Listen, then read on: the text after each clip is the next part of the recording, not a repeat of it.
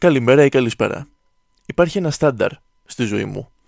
Μία φορά το χρόνο θα μου ξυπνήσει να βάλω και να δω τον πρώτο κύκλο του True Detective. Μόνο τον πρώτο. Ο οποίος ήταν τέλειος. Δεν του έλειπε τίποτα.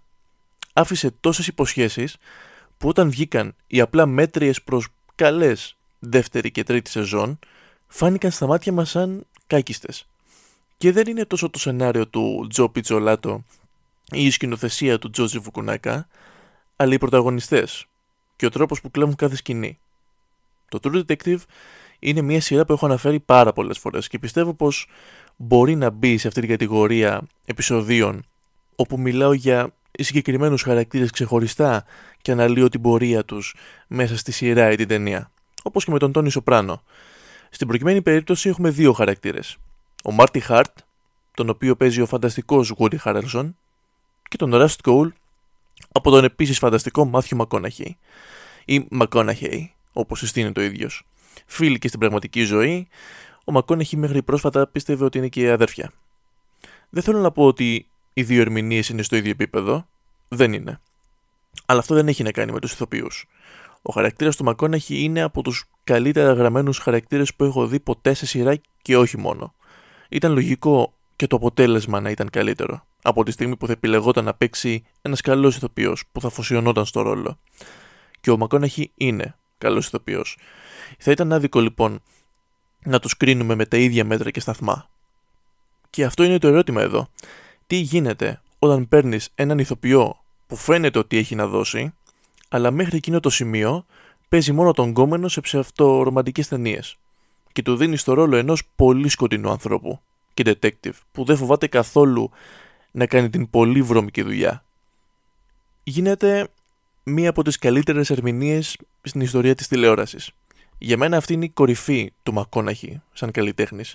Πιο πάνω και από την ερμηνεία του που δικαίως του έδωσε το Όσκαρ για τον Dallas Buyers Club. Τόσο καλός. Που η μόνη του απειλή, ας πούμε, εκείνη τη χρονιά, ήταν ο πολύ καλός Ντικάπριο στο λύκο της Wall Street. Η κορυφή του όμως είναι το True Detective. Και αυτό επειδή δεν τον βλέπεις να λέει «Α, να το σενάριο που έχω στα χέρια μου, να ο χαρακτήρας όπως είναι γραμμένος, αυτό ακριβώς θα παίξω». Για το True Detective, ο Μακόναχη επένδυσε χρόνο για να φτιάξει ένα δικό του παρελθόν για το χαρακτήρα, συμπληρώνοντας τα κενά ανάμεσα σε όσα υπήρχαν στο σενάριο. Εννοείται όμως ότι πολύ καιρό πριν το True Detective είχε πάρει την απόφαση για μια πιο σοβαρή στροφή στην καριέρα του. Σημείωση ότι ίσως να πω κάποια πράγματα τα οποία μπορεί να θεωρηθούν spoilers.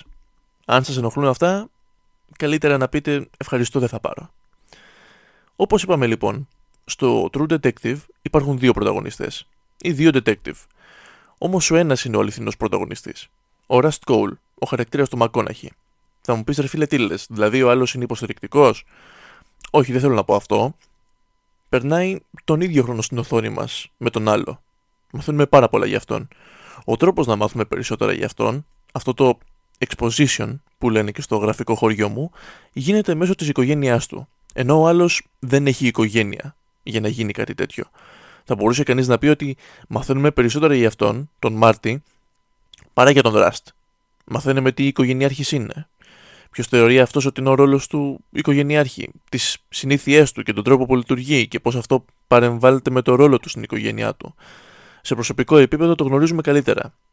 Όμως, όταν μιλάμε για τη δουλειά, σαν detective, παίρνουμε περισσότερα από τον Rust. Και θα μου πεις, εντάξει, οκ. Γιατί να το διαχωρίσεις; Και πάλι, και οι δύο είναι πρωταγωνιστές. Ναι, αλλά ο τίτλος της σειράς γράφει πολύ καθαρά True Detective. Προφανώς και θα εστιάσω λίγο παραπάνω στο κομμάτι της έρευνας και της δουλειάς. Δεν είναι μια ταινία για το πώς ένας detective οικογενειάρχης ζει τη ζωή του, είναι μια σειρά για το πώς δύο detective έλυσαν μια υπόθεση μετά από πάρα πολλά εμπόδια. Νομίζω το πιο δίκαιο για τη σειρά θα ήταν να τη χωρίσουμε σε στάδια και πώς οι χαρακτήρες μας ζουν μέσα σε αυτά. Επίσης μπορούμε να δούμε και τις αλλαγές στη συμπεριφορά των χαρακτήρων, πώς τα γεγονότα τους αλλάζουν. Το πρώτο στάδιο ξεκινάει με την αρχή της σειράς, την ανακάλυψη του πρώτου πτώματος και μαζί με αυτό τη νέα υπόθεση που ανοίγει οι δημιουργοί δεν χάνουν καθόλου χρόνο να μας δείξουν την σχέση που έχουν οι πρωταγωνιστές μας με τους ανθρώπους γύρω τους.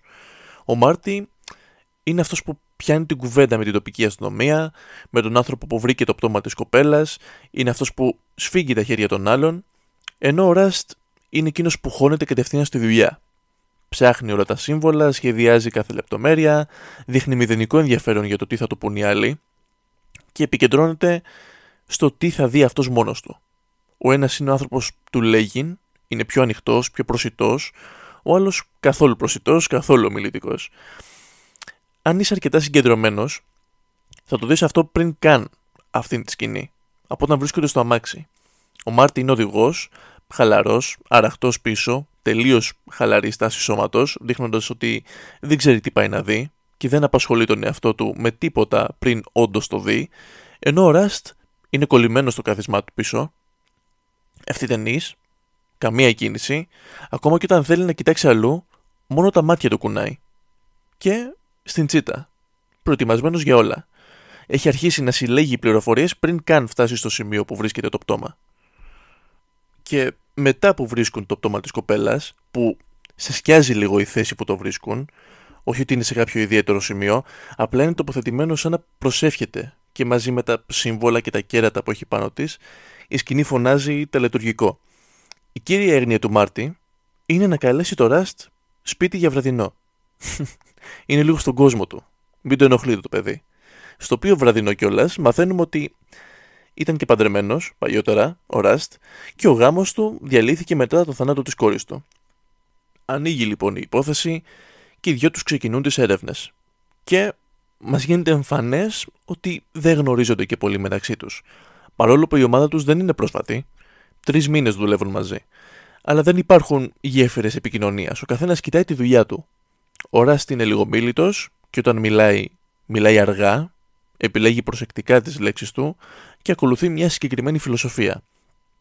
Δεν βρίσκει νόημα στα περισσότερα πράγματα που κάνει το ανθρώπινο είδος, όπως λέει, τόσο που λέει ότι αυτό που θα έπρεπε να κάνουμε κανονικά είναι να σταματήσουμε να αναπαραγόμαστε. Κράζει φανατικά τους ανθρώπους που έχουν αφιερωθεί στη θρησκεία. Είναι ο άνθρωπος που θες να βγεις για μπύρες, με άλλα λόγια. Να σου πει δύο χωρατά, να περάσεις καλά. Το λέει άλλωστε ότι παρόλο που θεωρεί τον εαυτό του ρεαλιστή, στην πραγματικότητα είναι πεσημιστής. Και όταν το ρωτάει ο Μάρτι τι σημαίνει αυτό, του λέει ότι σημαίνει ότι είναι κακός στα πάρτι. Ε, όχι. Ε, όχι κακός στα πάρτι. Πριν λίγο είχες πει να σταματήσουμε να υπάρχουμε και θες να μου πεις ότι δεν είσαι η ψυχή της παρέας εσύ; Δεν υπάρχει περίπτωση. Από την άλλη, έχω ακούσει ανθρώπους να λένε πολύ χειρότερα ενώ μεθυσμένοι. Και ξεμέθιστοι να είναι μια χαρά, οπότε δεν ξέρω. Και αυτός πίνει κάθε τόσο, όχι συνέχεια, αλλά όταν πίνει είναι σαν να βρίσκεται σε πανηγύρι, που είναι και η εποχή τους. Και αν σας αρέσει ο συμβολισμός, οι δημιουργοί είπαν ας το τον κολλήσουμε στη μούρη. Το συμβολισμό. Ο χαρακτήρας του Μακόναχη ονομάζεται Rust Coal. Σκουριά και κάρβουνο δηλαδή. Το έγραψαν διαφορετικά ωστόσο γιατί είπαν εντάξει, καλός ο προφανής συμβολισμός, αλλά μην το κάνουμε και τόσο εύκολο. Σκουριά και κάρβουνο. Και είναι αυτό που συμβολίζει ακριβώς το τι αντιπροσωπεύει αυτός ο άνθρωπος. Ή οι απόψεις του περισσότερο. Την καταστροφή. Την αναπόφευκτη φθορά. Το άσκοπο της ύπαρξης. Την ψυχολογία της ύλης. Όχι, αυτό είναι απαλό. Το μόνο νόημα που βρίσκει στη ζωή του και κάνει μόνο αυτό είναι η δουλειά του detective. Σου λέει αφού θεωρώ τη ζωή άσκοπη, αλλά είναι αντιδιοντολογικό να αυτοκτονήσω, όχι ότι αυτό είναι η λύση για όλα, αλλά αφού εγώ δεν θέλω, ας προσπαθήσω όσο είμαι σε αυτόν τον κόσμο να τον κάνω λίγο καλύτερο. Σε αυτό πιστεύει. Δεν είναι ότι το κάνει επειδή έχει ελπίδα για τους ανθρώπους, το αντίθετο. Το κάνει επειδή δεν έχει εμπιστοσύνη στους άλλους ότι θα το κάνουν και αυτοί. Ο Μάρτι από την άλλη έχει μια άλλη μέθοδο. Είναι άνθρωπος που αφήνει πράγματα να έρθουν σε αυτόν. Δεν είναι μονίμως στην τσίτα. Δεν είναι ο άνθρωπος που θα ψάξει σε κάθε πιθανή λεπτομέρεια. Και το πιο παράδοξο είναι ότι δεν θα διαφερθεί καν να μάθει το παρελθόν του συνεργάτη του. Παρόλο που είναι ο πιο κοινωνικός από τους δύο. Και όταν επιλέγει να ρωτήσει περισσότερα πράγματα, το μετανιώνει γιατί όσα ακούει τον κάνουν να αισθάνεται άβολα. Σε εκείνη τη φάση έχει κάνει την οικογένειά του, οι κόρες του είναι μικρές ακόμα και υπάρχουν προβλήματα στο σπίτι. Κυρίως επειδή, σύμφωνα με τη γυναίκα του, έχει πάρει απόσταση από την ίδια. Και έχει πάρει απόσταση γιατί έχει την Νταντάριο για καβάτζα. Γι' αυτό έχει πάρει απόσταση. Τον χαλούσε η Μισελ Μόναχαν, η οποία είναι πολύ καλή στο ρόλο της. Ο Μάρτι έχει την ψευδέστηση ότι οτιδήποτε κάνει, το κάνει για καλό. Από το να δώσει λεφτά σε μια ανήλικη ιερόδουλη για να τη βοηθήσει να εγκαταλείψει αυτή τη ζωή, το οποίο μπορούμε να αναγνωρίσουμε σαν κοινό ότι όντως είναι μια καλή κίνηση που κάνει με καλή πρόθεση, μέχρι το ότι απατάει τη γυναίκα του, το οποίο κάνει σίγουρα για να ικανοποιήσει τον εαυτό του. Και για τα δύο όμως θα σου πει, ξέρεις τι, εγώ για καλό το έκανα. Έπρεπε να έχω μια ερωμένη, ώστε να πηγαίνω εκεί, να αποσυμφορίζομαι και να χαλαρώνω και να μην φέρνω την ένταση της δουλειάς στο σπίτι, στην οικογένειά μου. Όλο αυτό υποτίθεται ότι λειτουργεί, μέχρι που η ένταση φτάνει με άλλο τρόπο σπίτι του. Και αυτό όταν η ερωμένη του πάει και τα λέει όλα στη γυναίκα του. Εκείνη παίρνει τα παιδιά τους και φεύγουν. Αυτός βυθίζεται σε ένα μείγμα νεύρων και θλίψης, εννοείται ότι δεν παίρνει ευθύνη για τίποτα και ψάχνει λίγη παρηγοριά στον Ραστ. Ούτε καν. Ναι, ούτε πολύ παρηγορητικός είναι. Ο Ραστ παρόλα αυτά τον φιλοξενεί στο σπίτι του για κάποιο καιρό, το οποίο σπίτι είναι περισσότερο σαν κελί μοναχού. Και για αυτό τον καιρό όλη τους η προσοχή πέφτει στην έρευνα.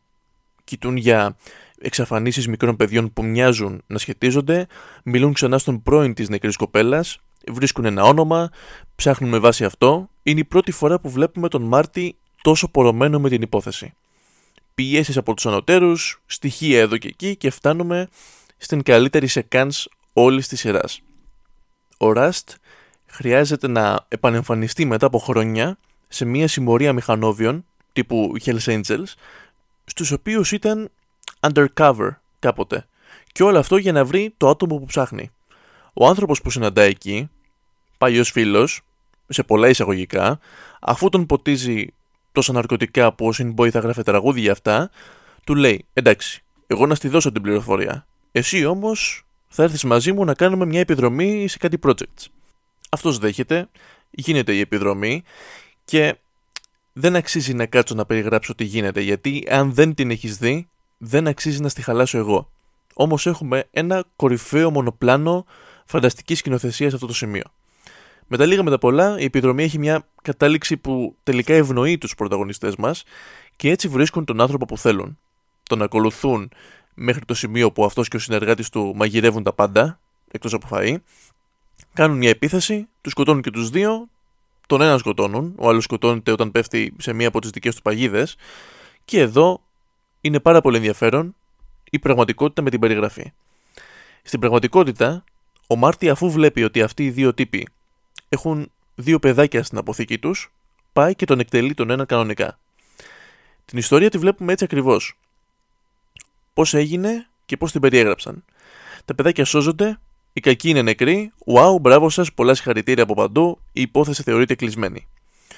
Με το κλείσιμο της υπόθεσης, κλείνει και ένας κύκλος πίεσης για τους πρωταγωνιστές μας. Και έτσι παίρνουμε στο δεύτερο στάδιο. Βλέπουμε ότι χαλαρώνουν.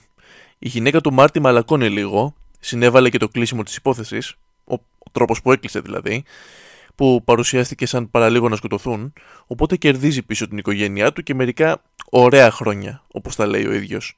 Ο Ράστα από την άλλη, με το να σώσει τα παιδιά που βρήκαν, συμβιβάζεται με κάποιο τρόπο μέσα του και πετάει κάτω από το χαλί όλες τις σκέψεις για την κόρη του. Ή τις περισσότερες από αυτές. Σαν να λέει μέσα του, Κοιτά, δεν μπόρεσες να σώσεις την κόρη σου, αλλά έσωσες αυτά τα παιδάκια και όσα θα περνούσαν από εκεί. Εξηλαιώθηκες, ηρέμησε. Και ηρεμεί. Γίνεται πιο ανοιχτός, πιο ομιλητικός, πιο εκφραστικός. Χαιρετάει κανέναν άνθρωπο που και που. Ακόμα και σύντροφο βρίσκει. Δείχνει ότι έχει διάθεση να χαρεί ό,τι του μένει να χαρεί. Δεν περιμένει απλά τη ζωή να τελειώσει. Μοιάζει χαρούμενος. Εντάξει, μην περιμένετε τίποτα εκρήξεις ενθουσιασμού, παραμένει χαμηλά. Σε αυτό το διάστημα δουλεύει περισσότερο στις ανακρίσεις. Κάτι που βλέπουμε ότι κάνει πολύ καλά. Σε μία ανάκριση όμως, κάποιος του λέει ότι ξέρει πράγματα, τα οποία θα μπορούσε να χρησιμοποιήσει για να σωθεί, ώστε να παζαρέψει μια μικρότερη ποινή δηλαδή. Αρχίζει να του λέει για τον κίτρινο βασιλιά, κάτι που άκουγε πολύ στην προηγούμενη υπόθεση. Του λέει για άτομα σε υψηλές θέσεις μπλεγμένα σε όλο αυτό. Του λέει ότι δεν πιάστηκε ποτέ ο άνθρωπος που έψαχναν. Και με όλο αυτό ξανανοίγει αυτός ο κύκλος. Ξεκινάει τις έρευνες μόνος του, πηγαίνει σε μέρη, ψάχνει ονόματα, ενοχλεί άτομα που δεν θα έπρεπε και γίνεται λόγος εντάσεων με τους ανωτέρους του. Η ένταση από τη μεριά του Μάρτι χτίζεται ενδοοικογενειακά. Συγκρούεται με την κόρη του, η οποία ας πούμε δεν ταιριάζει στο στυλ που θα ήθελε αυτός για αυτήν και για άλλους λόγους. Κάποια στιγμή μετά από χρόνια που το είχε κόψει, πάει για ένα ποτό και συναντάει πάλι εκείνη την κοπέλα στην οποία είχε δώσει λεφτά τότε. Στην πολύ αρχή, όταν ήταν ακόμα ανήλικη. Αυτή του λέει ευχαριστώ, αυτός λέει δεν κάνει τίποτα, του λέει έχω ακούσει για εσένα, οι εφημερίδες είχαν τη μούρη σου, αυτός προσπαθεί να το περάσει με μια μετριοφροσύνη, αυτό το άλλο το παράλληλο, δεν ξαναπατάω τη γυναίκα μου λέει, γιατί όχι. Το κάνει. Αυτή το μαθαίνει και για εκδίκηση πάει, βρίσκει το Rust πιωμένο, μπας και του έρθει καμιά φώτιση για την υπόθεση και το κάνει και αυτή. Εννοείται ότι το λέει στον άντρα της για να πληγώσει τον εγωισμό του και μία από τις επόμενες μέρες, έξω από το τμήμα, ο Μάρτι βρίσκει το Rust και δέρνονται σαν μεθυσμένοι τουρίστες στη Ζάκυνθο κάθε καλοκαίρι. Και ο Rust δηλώνει παρέτηση. Τελειώνει αυτό το στάδιο. Μετά από χρόνια ξεκινάει το τρίτο. Και εκεί τα μαθαίνουμε όλα μέσα από τις ανακρίσεις. Ή μάλλον ουσιαστικά όλη την ιστορία την μαθαίνουμε από αυτές τις ανακρίσεις. Τις οποίες κάνουν δύο άλλοι, άκυροι, που αφήνουν να εννοηθεί στην αρχή, μετά το κάνουν εμφανές, ότι υποψιάζονται το Rust για όλους τους φόνους και τις εξαφανίσεις που συνδέονται. Μιλάμε για τον πρώτο, με την αρχή του πρώτου σταδίου, και έναν άλλον, πιο πρόσφατο, που εμφανίζεται και αυτό παρουσιασμένο σαν τελετουργικό και έκανε την υπόθεση να ξανανοίξει. Καθώς από ό,τι φαίνεται, όντως ο δολοφόνος δεν πιάστηκε ποτέ. Έχουν περάσει κάμποσα χρόνια, ωστόσο, φωνάζουν τώρα εκεί, τον ρωτάνε και καλά πληροφορίες για την τότε εποχή και το πρώτο πτώμα που βρέθηκε, όμως όλο αυτό γίνεται για να τον κόψουν, να τον ψαρέψουν. Και θα έλεγε κανείς ότι ίσως να υπερεκτιμούν τις ικανότητές τους. Και ο Μάρτι τους το λέει ξεκάθαρα στη δική του ανάκριση ότι αν μιλήσετε με το Rust, δεν ψαρεύατε εσείς αυτόν, αλλά αυτό εσάς. Και αυτή είναι η αλήθεια. Τον βλέπουμε πάλι αλλαγμένο, αλλά πολύ αυτή τη φορά. Έχει επιστρέψει στον πιο αργό ρυθμό ομιλίας, πιο αργά και από τον Τζιάρτα μιλάει. Η εμφάνισή του μοιάζει παρετημένη πλήρως. Είναι πιο αδύνατος από ποτέ, πιο χλωμός από ποτέ, καπνίζει περισσότερο, πίνει περισσότερο, πίνει και μέσα στην ανάκριση, δηλαδή αναγκάζει τους άλλους δύο να του φέρουν μπύρες. Και αυτό δεν είναι απλά για να τις πιει. Είναι για να μπορεί να δηλώσει αργότερα ότι όσα είπε στην ανάκριση τα έκανε υπό την επίρρεια αλκοόλ. Οπότε δεν γίνεται να πάρουν την κατάθεσή τους στα σοβαρά. Αυτό σε περίπτωση που προσπαθούσαν να τον παγιδεύσουν δηλαδή. Έχει επιστρέψει στις όχι πολύ όμορφες σκέψεις. Δεν είναι ένοχος, αλλά νιώθει ένοχος επειδή δεν πιάστηκε ο πραγματικός δολοφόνος. Και τόσα χρόνια έχει συνεχίσει να κάνει όσα κάνει. Νιώθει ότι τα παιδιά που έσωσε δεν τα έσωσε ποτέ. Γιατί σίγουρα άλλα πήραν τη θέση τους. Οπότε πάει και η εξηλαίωση που είχε δώσει στον εαυτό του για την κόρη του. Ο Μάρτι είναι σε μια πολύ διαφορετική κατάσταση. Τώρα είναι αυτός που μοιάζει να έχει βρει τον εαυτό του. Είναι πλέον ιδιωτικός detective, έχει το δικό του γραφείο, φαίνεται να έχει πάρει απόσταση πάλι από το ποτό, στέκεται καλά. Οι δύο πρωταγωνιστές μας βρίσκονται ξανά και μετά από πολλή προσπάθεια του Rust να πείσει τον Μάρτι, ξεκινούν την έρευνα από την αρχή, με ό,τι έχουν. Και τώρα είναι και οι δύο πολύ ψημένοι με αυτό, όπως στο τελείωμα του πρώτου σταδίου με όσα έχουν σημαίνει με ό,τι έχει οράσει δηλαδή, που από ό,τι φαίνεται δεν άφησε ποτέ την υπόθεση.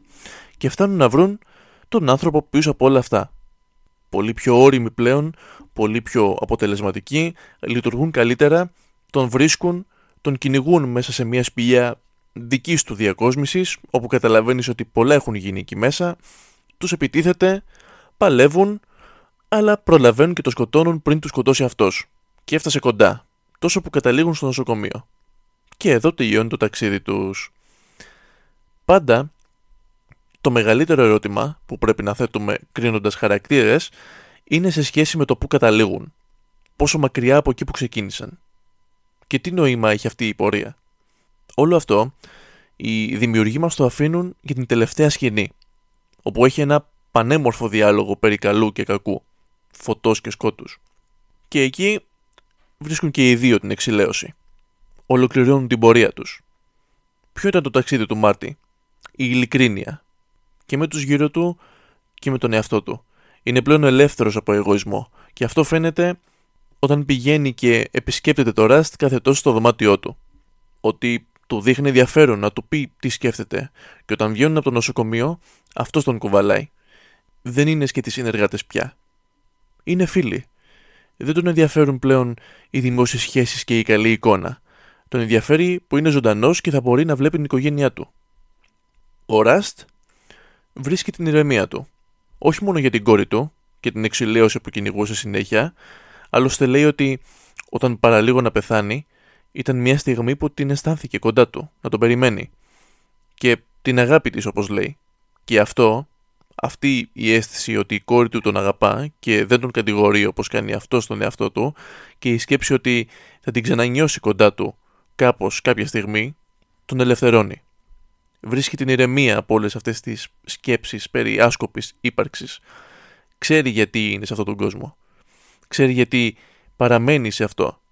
Και αυτό του δίνει αισιοδοξία. Οπότε στην ουσία ολοκληρώνεται το ταξίδι του Rust μέχρι την έβρεση ελπίδας για τον κόσμο αυτό.